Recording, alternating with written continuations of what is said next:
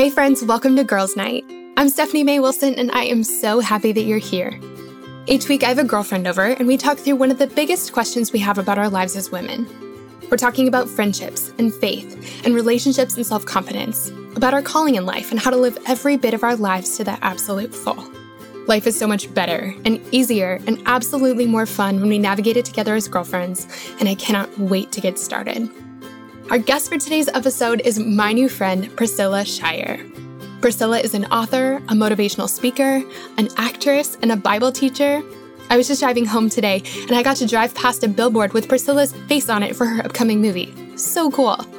I'm incredibly honored to have her on the show, and I'm telling you now, you are going to want to grab a notebook and a pen for this one because she is overflowing with godly wisdom. Today, Priscilla is going to be teaching us how to embrace our God given identity, and I'm so excited about this episode. Because here's the thing a lot of us have heard the things God says to be true about us. We've heard Psalm 139 say that we are fearfully and wonderfully made. We've read Song of Solomon 4 7 that says, You are altogether beautiful, my darling. There is no flaw in you.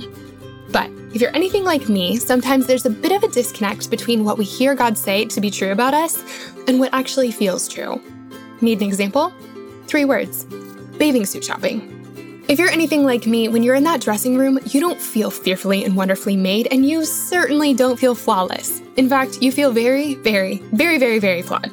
In that dressing room, God's truth feels almost impossible to believe, and that is just one small example of something that so many of us majorly struggle with. So, what do we do? How do we get this truth to move from our heads down into our hearts? How do we take this cerebral, on some level, I know this to be true, understanding of our identity and put it into practice so that it actually changes the way that we feel and the way that we live on a regular basis? How do we start to live as children of God who are seen and known and loved by the Father instead of constantly feeling like the forgotten daughter? That's what Priscilla is here to talk to us about today. She's going to help us learn what God says to be true about us and actually start believing it. Yes, and amen to that. But before we dive in, I wanted to give you a quick reminder that registration for my online course, Love Your Single Life, opens back up in just a few weeks. Here's what one of our amazing alumni had to say about the course. Kimber says, I cannot express how valuable the course has already been in my own life. It's changed the way I view myself and also has given me an even greater love for the Lord. I love that. So, again, registration will be opening up on October 7th. You can find out all about the course and get your name on the waiting list at loveyoursinglelife.com. That link will also be in our show notes. And one other thing I wanted to say is that I know that some of you may be listening to this episode after the deadline or in a totally different time of the year, and that is totally okay. Head to the website anyway, put your name on the waiting list, and you'll, you'll be the first to know next time the course is opening up. I cannot wait to share this with y'all. Okay, so with that said, let's jump into today's episode. Here is my conversation with Priscilla.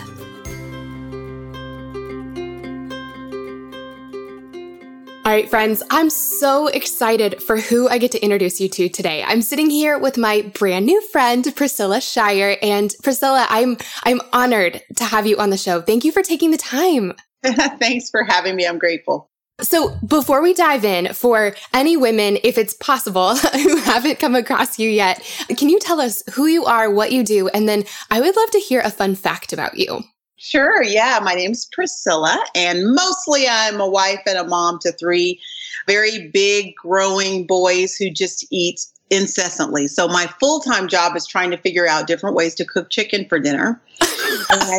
um, trying to relinquish the laundry responsibilities now to all of them for all of their laundry. That's my goal in life. Yes. Has anyone turned anything any weird colors yet, or like really shrunk good. something? Okay. We're doing pretty good in that regard. It's just that things get lost now in a way that I don't quite understand because it's not just like a, another sock that was lost. It's like a whole pair of jeans. Like what?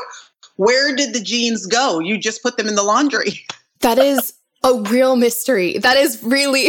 I, I am familiar with the sock. There's there's some sort of something in the dryer that eats that no, extra sock. Lose whole outfits. Uh, that is that is amazing. Okay, so so along with trying to feed hungry boys and teach them how to do laundry, what does your ministry look like? Yes, ministry uh, for us, really as a family, we have had the privilege to um, travel and share God's word pretty much wherever he sends us. And so we've done that mostly in ministry to women, women's ministry at different conferences and in churches, and then on the written page as well. So lots of books and Bible studies, and um, even a series for um, preteens, which is called the Prince Warrior series, which is based loosely around the characters are. It's a fiction series, but the characters are based loosely around my own sons and nephews, and just inviting even young people to put on the full armor of God so that they can stand firm against this, against the schemes of the enemy. And so it's just been sort of a, a fun ride. That's amazing. It's amazing. Okay, so what's your fun fact? My fun fact is that I gosh, love Mexican food. Is that a fun fact? Can that be fun? That can totally it be a fun fact. Sure, it's fun while I'm eating it. I'll tell you that. well, okay, I don't know if I'm allowed to give you a fun fact, but you are actually an actress as well as all of these other things that you've done. You've been in sev- several movies at this point. Is that right? Yeah, which is the craziest thing to me because it's some, something I could have never strategized or planned for. I'm certainly not trained for it. So I just am amazed that they keep asking me to do this. That's amazing. It's amazing. Can you just tell us really quickly how did this start? How did you go from not planning on being in movies to all of a sudden? Yes. Well, I've been in ministry for about 20 years now. And so just kind of forging ahead and doing what God is calling us to do as best we can. And some kind of way, you know how the Lord is, He sort of allows you to cross paths with people that you would have never met. You know, you could have never sort of strategized to meet. And along the way, we met Stephen and Alex Kendrick, just kind of working in ministry circles. We came across them, and their wives were familiar with our ministry as well, and so were they. And so, back when they were filming Courageous, which was the movie before War Room, um, they actually called me then and asked if I would consider a role then. And I said, absolutely not. I am not an actress. No way. um, and it wasn't a good time with our uh, with what was happening in our children's lives at the time for me to sort of leave and go for three weeks to do all that filming. So I said, no, I couldn't do it. But they did ask if I would write a companion book to go with Courageous. So I wrote the resolution for women out of that film. Um, and then fast forward four years, they're writing War Room, which is going to be their next film. And they called us one day and they said, Priscilla, every time we write these lines for Elizabeth Jordan, who's the main character, we are thinking as we write, what would Priscilla Shirer say? That's how we're writing this character. And so as they came toward the end of writing the script, they said, you know what, honestly, we just thought we need to call you and ask you to be Elizabeth Jordan. And once again, I said, no way. Are y'all kidding me? There's no way in the world. I don't want to mess up your movie because, you know, we've all seen those movies where it could have been good, except that one actress was. and, and you just wish they just weren't in it.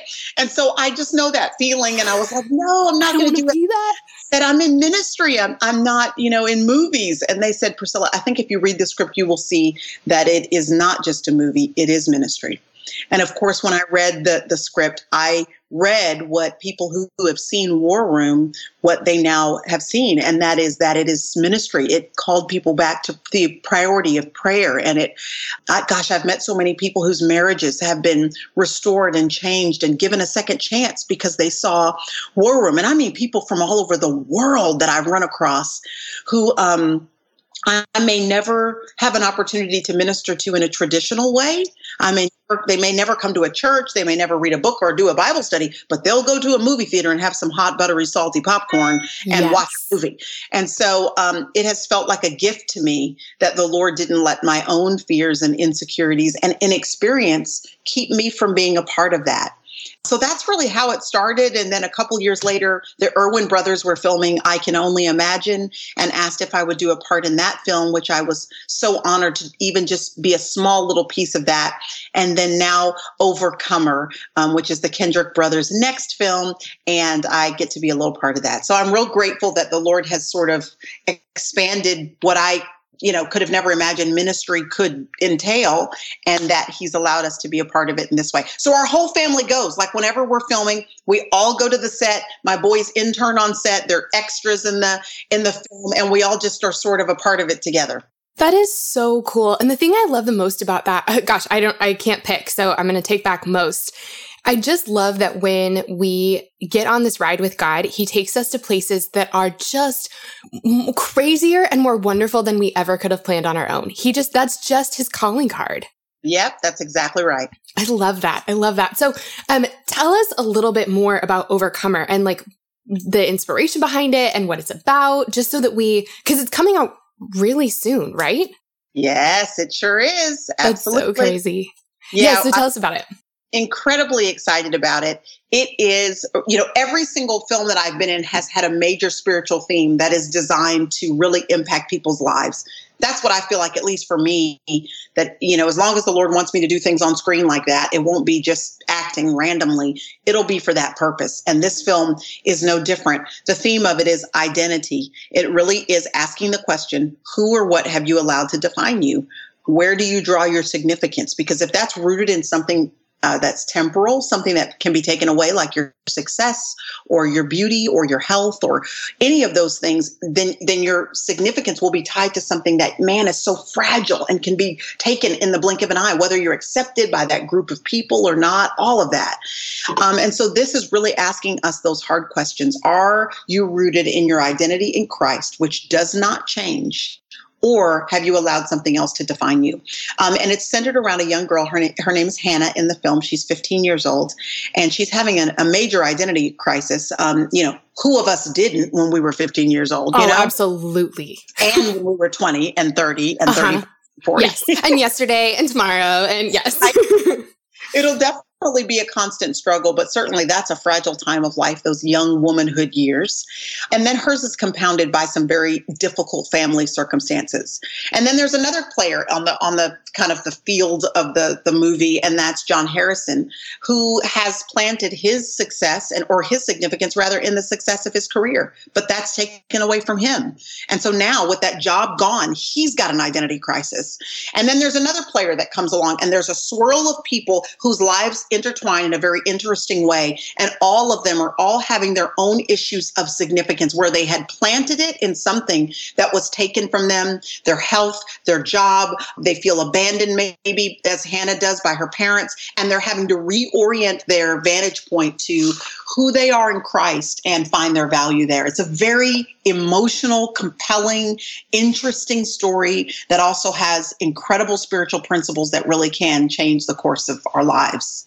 I'm so glad to hear about that. I'm so glad that, that you guys are making this or have made it. And I'm so excited to have you here today because that phrase, identity in Christ, is so totally. full and important, but like hard to grasp onto. It's like yes. grasping onto a cloud. It's just gone the second you, I mean, it's just so hard to, to put some yes like language around it. It's hard to understand. And so, I mean, really, for the rest of our time together, I want to just pick your brain like crazy. And so, ladies, women, girls, guys, friends, as you're listening, get a pen out because this is this is important. And Priscilla knows this, like knows this deep. I, I just know this about you that you not only know who God says we are in our minds, but you've done the hard work of doing whatever you need to do to move that knowledge into your heart. And so, can you tell us a little bit about that in your own life? Like, what is, what is your own personal experience with identity in Christ look like? And how have you gotten to a place where you feel like your identity is more rooted in Him?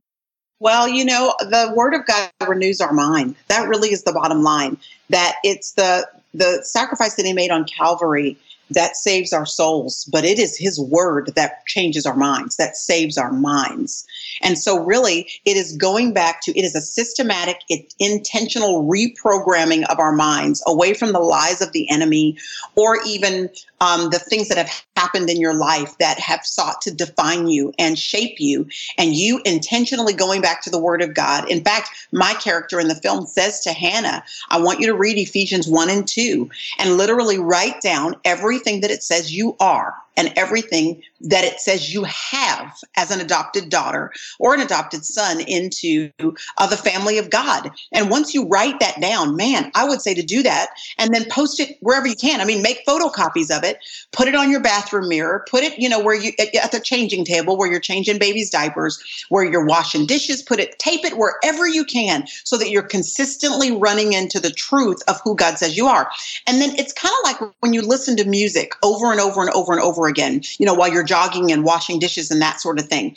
After a while, you find yourself humming the tune. Then after a while, you find yourself singing the words. It's not because you were intentionally memorizing it. It's just because you kept listening to it. And when it's when you inundate your mind with it, you find you absorb it into your system. You start humming it now when you're not even listening to the song because it's just a regular part of your what's what's rattling in your mind. That's the same way we have to be with the word of God. We have to reshape our perspective of who we are and root it in the truth of who he says we are, not in what we've been called, not in the way we have behaved, not in the past abuses we have suffered, not in the way our flesh is inclined. Those might be your preferences. That might be your history. That might even be your behavior, but that is not who you are. We have to separate those things from the reality of our identity. Only the creator has the right and the authority to give us our name. And so we have to go back to our creator to determine what he has said about us. And then here's where it gets real practical. Then before we make decisions throughout the day, we literally pause before we tweet that, before we post that, before we respond to that, before we say yes to an invitation that honestly we're just saying yes to out of guilt or, uh, you know, FOMO, fear of missing out. We pause for a second and we ask ourselves, am I making this choice out of a place that is a lie or out of a place that is the truth? We, we realize and start to to, to train ourselves to determine am I making this choice from a place of insecurity and fear? Well, that's not who I am. And then we make, by the power of the Holy Spirit, we begin to start to make those choices from the place that is true of who we are. We are chosen. We are adopted. We are not forgotten. We are appointed. We are forgiven. Can you imagine as women how it would change the course of, for example, the relationships we choose? The relationships we allow. If we paused before we said yes to dating that guy or marrying that guy or allowing this circle of influence to be our closest circle of friends, can you imagine how it would change it if we chose it from a place of security, knowing that we are already accepted and already chosen, instead of one that is a place of insecurity and fear and a hope of being accepted by a certain group of people? Yes. Yes all of that. I love it. Um, I love that you said, you know, putting, putting the truth around so we can bump into it. I, um, several years ago, shortly after I graduated from college, did a year long mission trip called the World Race. Have you heard of it?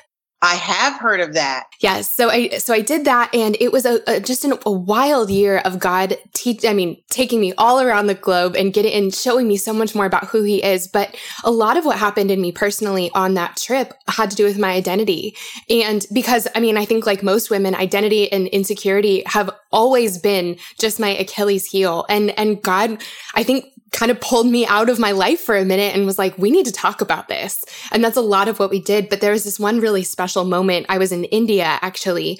And my girlfriend Carly, who's been on the show several times, she, I came home from ministry one day and I had pink post-its posted all around my bed. I was sleeping in a little bunk bed at a YWAM base in, in, um, in Bangalore, India. And um, there were just post-it notes all over my bed, and on each one it said like beloved, beautiful, chosen, uh, like, you know, cherished. And, and I just slept under these truths for a month. And, and at the end of the month, I couldn't bear to not sleep under them anymore because it was so powerful just looking up at them and having them be the first thing that I saw when I woke up and the last thing I saw before I went to bed. And so I started peeling them down and taping them up in all the other countries we would go to. And it really changed things. And it's a simple thing, but it really, it really, really did. So I, I love getting to hear you say that. Yes, absolutely. One thing I wanted to ask you is, you know, we, you mentioned believing that we are included and chosen and accepted before, like, so we get to act out of that instead of looking to other people to accept us. What kind of process, like, what does it look like when the truth of that we know about ourselves and we'll get to how we actually kind of start to believe that. But the truth of who God says we are doesn't match with what the world is saying to us. Like, how do we respond in moments when we're rejected by a group of people or by a person?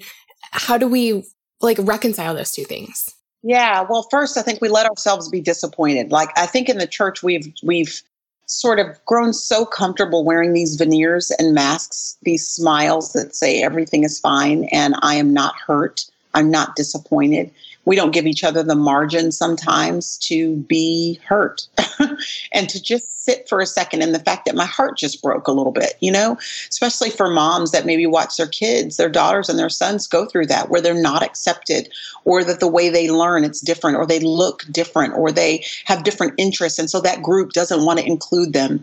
Um, that's that's hurtful. There's disappointment there. But there is a difference between disappointed and being devastated. Disappointment you can move on from.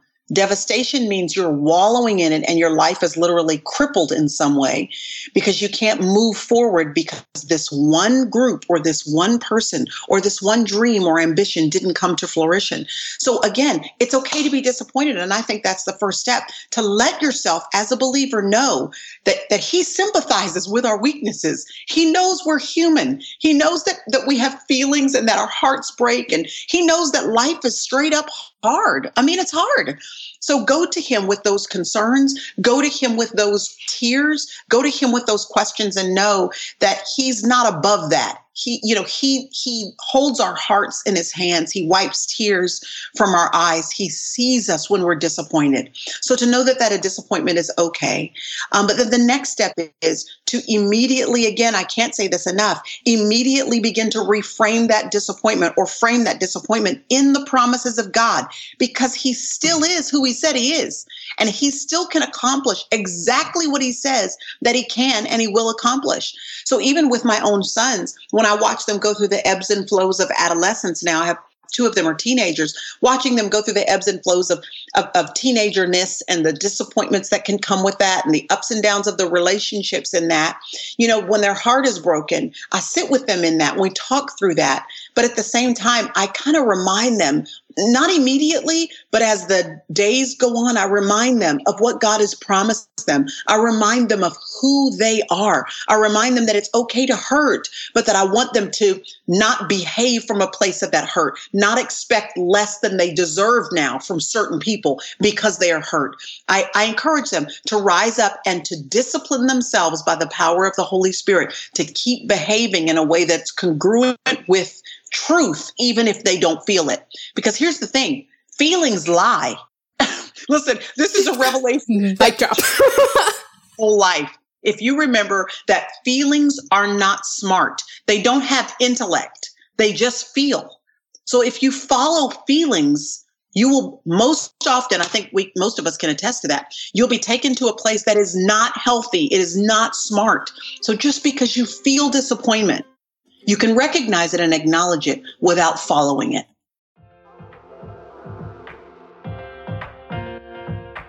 This show is sponsored by BetterHelp. As many of you know, I recently wrote a book, and while it was the most rewarding project of my career so far, it also came with a lot of hard work and long nights. And sometimes when things started to feel a little bit overwhelming, I needed to get a few things off my chest so I could clear my mind and keep the writing process flowing. And the thing that helped me so much to sort through those feelings was therapy. Now, tell me if any of this sounds familiar. Maybe you're going through something really hard right now a big loss or a gigantic life transition. Maybe you frequently feel anxious, depressed, overwhelmed, or just generally discouraged. Maybe you really, really, really want your life circumstances to change, but you don't know how to actually change them. Or maybe you're feeling stuck as you try to work through your past, navigate your present, or figure out your future. Friend, if you can relate to any of this, you're not alone. I've been there, and therapy has been the thing that has helped me more than anything else with all of this. In the last 10 years or so, I've learned that strength isn't proving I can do it on my own, it's knowing that I don't have to. I'm at my strongest when I have a full support system around me, and an essential part of my support system is therapy. Therapy can be absolutely life changing. That is, if you can afford it and find a therapist you like and trust. But of course, this is easier said than done, and that's why I'm so excited to be partnering with this week's podcast sponsor. Our sponsor for today's episode is BetterHelp. BetterHelp is the easiest and most affordable way I've ever found to find a great therapist. It's entirely online and super easy to sign up. You can get started right away, and if you don't love the counselor you're paired with, switching is easy and it's free. If you're going through something hard in your relationships, or if you're in a funk you just can't shake, if you've been feeling anxious or depressed lately, or if you're feeling stressed and you need help balancing your everyday life and schedule, BetterHelp is an incredible resource for you. And I'm so thankful that they've given me a promo code that I can share with you to make it even easier to get started. Get it off your chest with BetterHelp. Visit betterhelp.com slash friendship today to get 10% off your first month. That's betterhelp, H-E-L-P dot com slash friendship.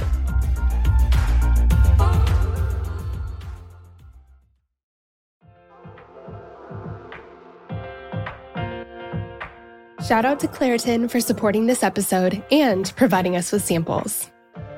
Friends, springtime is finally here, but that also means allergy season is in full swing.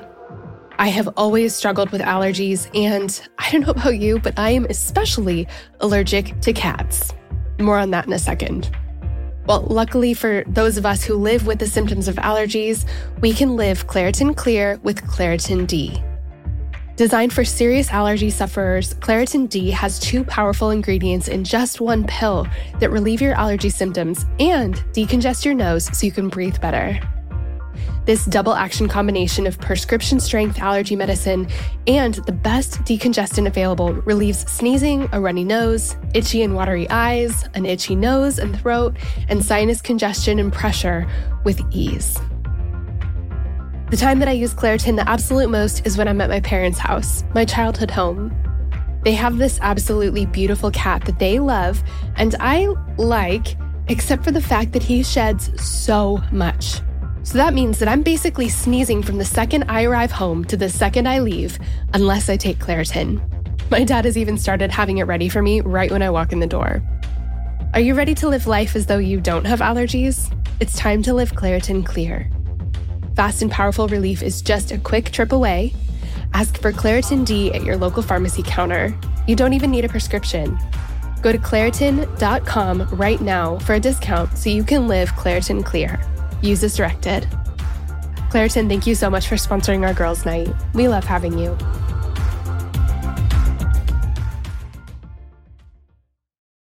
I feel like everyone just needs to like sit and take a deep breath right now. That's truly, I remember exactly where I was the first time a girlfriend, my same friend, said, Stephanie, our feelings are not always true.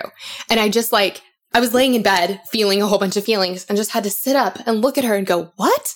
Like, what did you just say? But of yeah. course they're not. Of course they're not. I'm so glad that you said that. So when you're talking about the promises of God, you know, we have women listening who have been believers their whole lives. We have women listening uh, who have become believers recently. We have women listening who are not really sure what they think about this whole God thing, but they kind of feel like there might be, like, he might have something for them. Um, we just have women all over the spectrum. And I think that no matter how long you've been a Christian or haven't been a Christian, uh, that doesn't necessarily mean that you know God's word well. You know, I think a lot of a lot of us have grown up in the church and never really learned how to how to read His word for ourselves, and so knowing that that's where you know all all of our women are. I feel like when you say knowing who God says you are and knowing the promises of God, I feel like their first thought is how do we figure that out?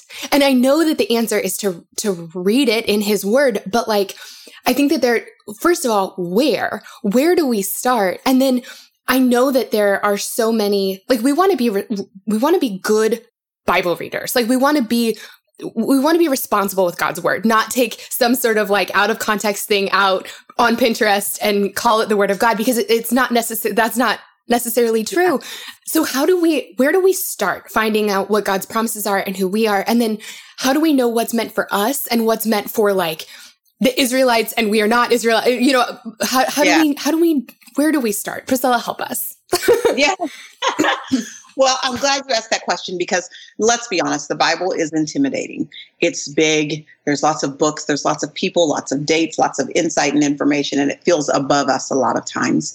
But I will tell you, in regards to identity, a great place to start is literally in Ephesians, which is one of uh, the books in the New Testament, and read the first two chapters. Just read it and read it in a translation that feels good to you, like New Living Translation or the Message Bible, even, um, or ESV. Find a translation that you, when you read the first couple of verses of that first chapter of Ephesians, you can internalize what it's saying because it's not so complicated in its verbiage that you just, you've read something, but it just doesn't connect with your heart at all, find a translation that does. And then read through Ephesians 1 and 2. And when I say that, I don't mean to read through it in one sitting and then be done with it. I mean take a couple of verses a day. So here's here's one of the ways that God's word has become palatable for Priscilla, for me. It is that an older, wiser woman many years ago when my children were smaller, she said, Priscilla, this is the season. This is one of those seasons where it's time for you to give yourself a break that you need to know what it is to practice the presence of God. And what that means is that it may be one Bible verse that you read and that you write down on a three by five card, three or four three by five cards, and that you post in different places in your house. And for an entire week, that's the Bible verse that you are praying over. That's the Bible verse you let the Lord use to speak to you. That's the Bible verse where on this day, one word jumps out to you and you ponder that throughout the day while you're at the sandbox with your kids and outside playing and making lunches. And on another day, there's going to be another verse word that jumps out to you from that verse. You do business with this verse. It's called meditation. That's what it is. Meditation is where you're pondering over a portion of scripture for a period of time. It, pondering literally means to press your mind mind upon it. You're just sitting with it while you're running errands and sitting with it while you're brushing your teeth and sitting with it while you have a pause in the work through your day. You're just letting it mull through your mind. In that way, it becomes inscribed on your heart. And the Holy Spirit then has something to bring back to your attention on days when you need it most. So when I say read Ephesians 1 and 2, that's what I mean. Only each individual knows whether they can handle five verses a day or two verses a day, or maybe someone does have the time to sit and read a whole chapter and read that chapter every day over the course of a month and, and underline and circle and think through the things that God is saying to you every single time you read it. That's the way you internalize God's word. You, you, you let yourself off the hook. Certain seasons of life will allow you more freedom than others. But sometimes I think, that, that we we feel like if we're not digesting a scholar's level worth of it that it's not valuable to us to just sit down for five minutes and say lord what do you want to say with me to me today through this portion of scripture? Mm. and so ephesians 1 and 2 like will get us Great started yeah, absolutely. Absolutely. In fact, literally in the Bible study that I have uh, written for this called Defined, that's one of the things that we do in the Bible study is I encourage those who are doing the Bible study with me that we literally read Ephesians 1 and 2 during one week and you're writing down everything that it says that you are, who you are as an adopted daughter. And then for the next week, we read it through again every day and ask, what does it say you have? You have forgiveness. You have redemption. You have a great inheritance. What does it say that you have? Write those things down. So we make, we literally read it and make a list together through that Bible study so that we can begin to reorient our framework of perspective and, and our identity in regards to it. Love that so much. I love that so much. And I love that it's, that it's doable, that it's not take this whole, new, just take the whole New Testament. It's, I mean, wow. we just, no matter what, we just need a place to start. Um, I love that. Thank you for that answer. I feel like that's going to be so helpful for so many of us. And I'm literally, when we hang up, I'm going to go read through Ephesians 1 and 2 again. It's, the Bible's amazing just because, and I mean, this is such an obvious thing to say, but I just like, it's just amazing how Every time we read it, it teaches us something different. Every time, I mean, I've read through the whole Bible several times at this point, and I was I was listening to it a couple a couple weeks ago, and there was this story in Matthew that I did not remember, and I I was like, is this really in there? Did Jesus really do this? I just yeah. it had never jumped out to me before, and it just it it changes it it it comes alive in a whole new way every time we read it. And so I love that. I'm excited to see what Ephesians 1 and 2 has for me all over again. So you mentioned this at the beginning, but uh, the, the idea that we put our identity in all different kinds of things um, our marriage, our career, our education, our friendships, and social media. Can you talk to us just dive dive a little deeper into that with us? Like what what is the danger of of putting what happens when we put our identity in these different places? What, what does it look like to do that? And then what what does the result look like? Yeah. You know it's so easy to do that in our in our culture particularly our social media driven culture. Um, you know in the 90s when i was in high school and in college you know of course we still wanted to be included. Of course we still wanted appreciation and we wanted people to like us and all that stuff. We wanted to fit in. But it, it was in our physical sphere of influence. Now we're trying to be included and accepted by people who aren't even physically there. We don't, we don't even know them. It's a 24 hour inundation of the need for approval. So we find in our society now and in our culture that that people are mostly rooting their significance and their identity in their online presence even more than who they actually are in person. And so it's rooted there. Whether or not we get enough likes, man, digs deep into our heart. Whether or not we have the amount of followers, whether or not we get the amount of attention that we're striving for online from strangers, really does devastate, particularly a lot of um, younger people who this is all they've ever known. They've never known a world where they are not completely surrounded on all sides by uh, the bings and buzzes of social media. So let me be clear in saying there's nothing wrong with it. It's a great tool, it's fun, all that great stuff. But without margins around it, that's one of the most critical places right now in our culture where our significance become can become so illegitimately tied to that that when we don't get enough applause from it it can completely devastate us. And honestly we see that happening literally with uh, again young people in partic- particular statistically going into great bouts of depression even becoming suicidal over this issue of being bullied uh, on social media or not being liked like everybody else in their minds is liked on social media. So it is an issue that we have to be careful of. But for women in general, I know your podcast is specifically uh, to women. And for women in general, think about it. For many, many, many decades, there has been a standard of beauty that is set up in every single culture. Um, every single culture is different. In ours, here in America, there's a standard of beauty that most girls that look like me didn't fit into. There, there are nuances about our physicality that doesn't fit in with what the standard says is what's beautiful. And I've loved in the last decade or so seeing that change a little bit to where our natural hair is depicted on television commercials. It, it's it doesn't have to be straight. And I remember being, you know, in the in the in the 90s again. I remember wanting my hair straight. I remember chemically damaging my hair in order for it to look like what was the standard of what would be considered beautiful on my high school campus. Um, there's freedom that comes to all of us: black women, white women, Asian women, Hispanic women, tall women, short women, olive complected women, fair skinned complected women women. There is freedom that comes to all of us when we realize for real, our significance is not tied to some standard that's been created by a society, but our physicality and our personality is an expression of the creative genius of God. Man, when you get a handle on that and you realize you can live free and fully in the package he sent you in, that even your weaknesses, I mean, even in your personality, the things that are your weaknesses aren't really weaknesses. They're actually just platforms for the strength of God to be displayed more radically through your life. They're not liabilities. They were intentionally given to you so that in that way in your life, God could be on display in a way he wouldn't otherwise if you were strong in that particular area.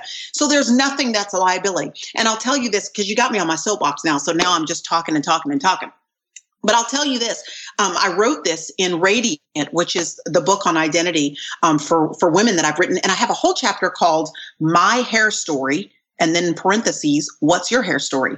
And the reality of that chapter is based around what I just described to you, going through a lot of years in my life where I was willing to literally let the health of my hair suffer. I mean, it was falling out in globs because I was chemically damaging it in order to achieve sameness.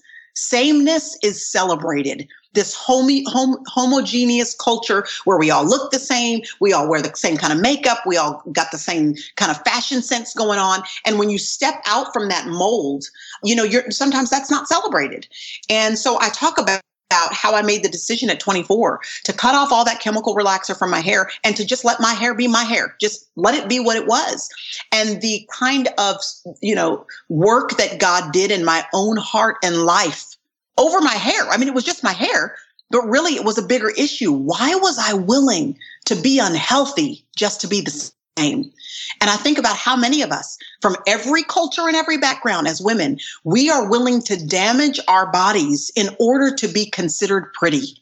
What does that say about where our significance lies that we're willing to do that to ourselves?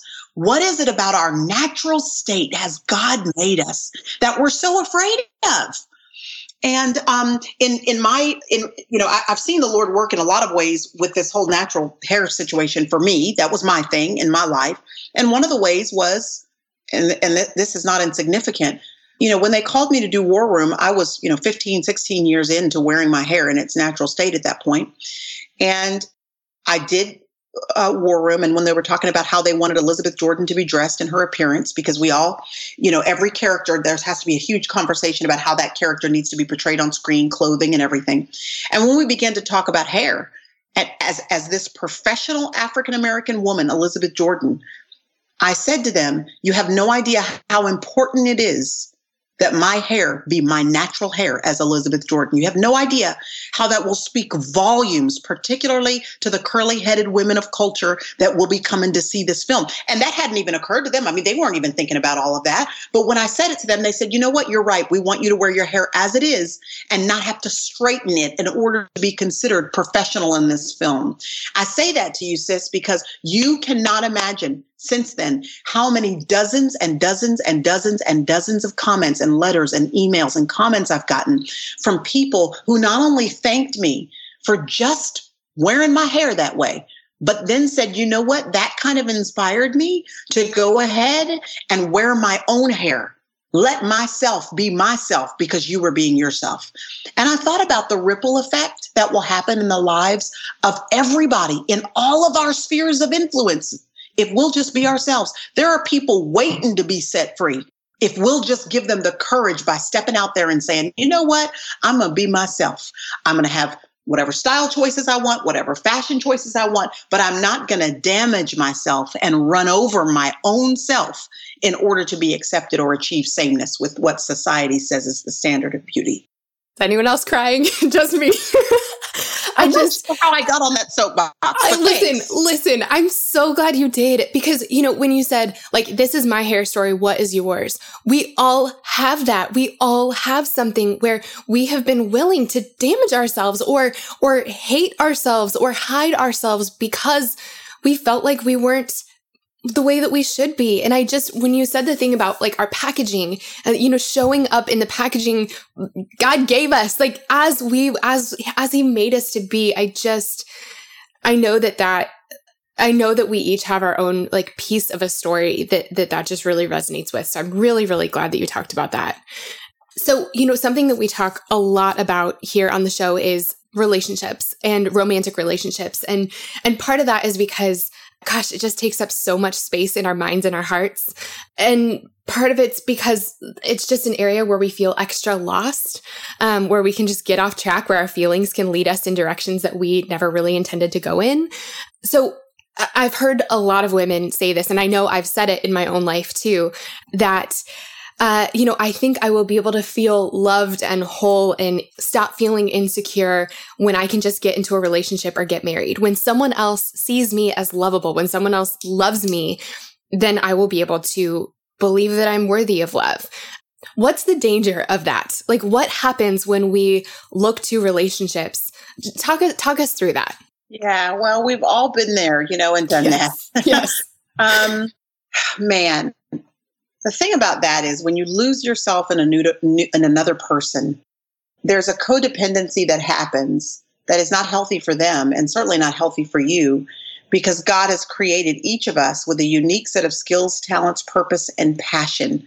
So when you lose yourself in another person, you also lose sight of your own passions, the purpose that God has for your life, the gifts, the talents, the abilities that he, he has uniquely crafted you for. So when your significance is now found there, instead of being found in who God created you to be and what He's intended for you to do, then oftentimes I have met so many people who have so given everything away illegitimately to another person that they don't even have what's left now to do what they were created for. The passion the the the time the energy the emotional reserves required to really engage in what god put them on the planet for. That's all been con- totally zapped because they've illegitimately handed it over to a person.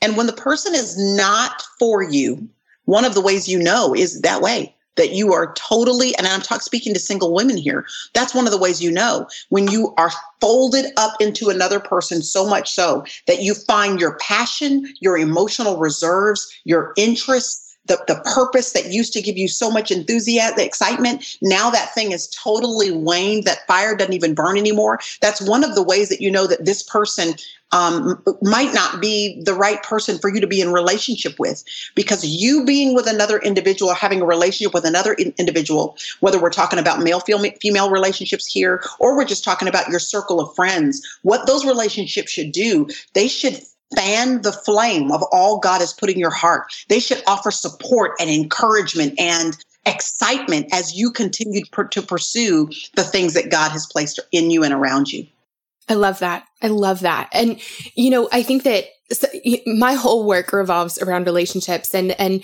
the fact that when our relationships are in a good place, our relationships with ourselves, with God, with our friends and with our significant others, we are so, it's, we have this, team behind us to really fan fan our passions into flames so that we can do the things that we were meant to do in the world. Like we don't we're not supposed to do this alone. But the other thing is that when we know who we are and when we are in a good place our all those relationships are so much better as well. And so i think like the thing that I've seen in in my own life and in so many women's lives on kind of the flip side of that, like not only do we when we have our identity so wrapped up in someone else do we lose our ability to do the things we were made to do in the world but it also keeps us from being able to be in the kinds of relationships we really want because if we're looking to marriage to fulfill something that only God was meant to fulfill, then marriage is going to be really disappointing.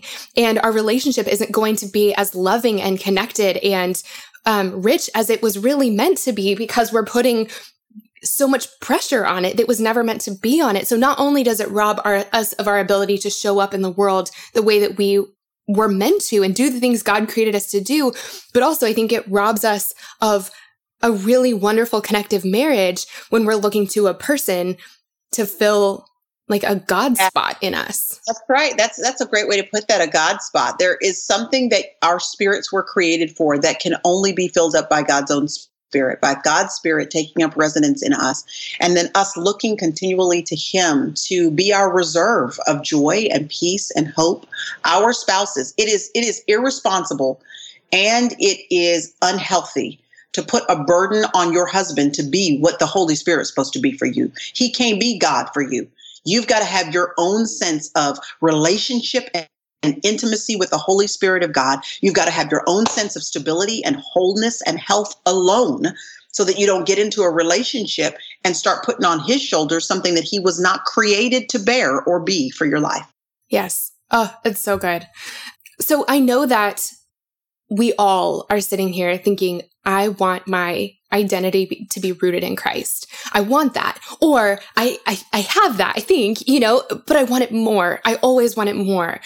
Can you like, I just would love it if you could cast some vision for us of what it would look like for an individual, for a woman to know who she is in Christ. Like what the ripple effect in her, the way she carries herself and in her life, and then what it would look like for just us as a team of women to all like know who we are. Can you just like paint a picture for us so we know what direction we're heading in? Yeah. Well, I'll give you an example of um, from the life of Gideon, who I love so much.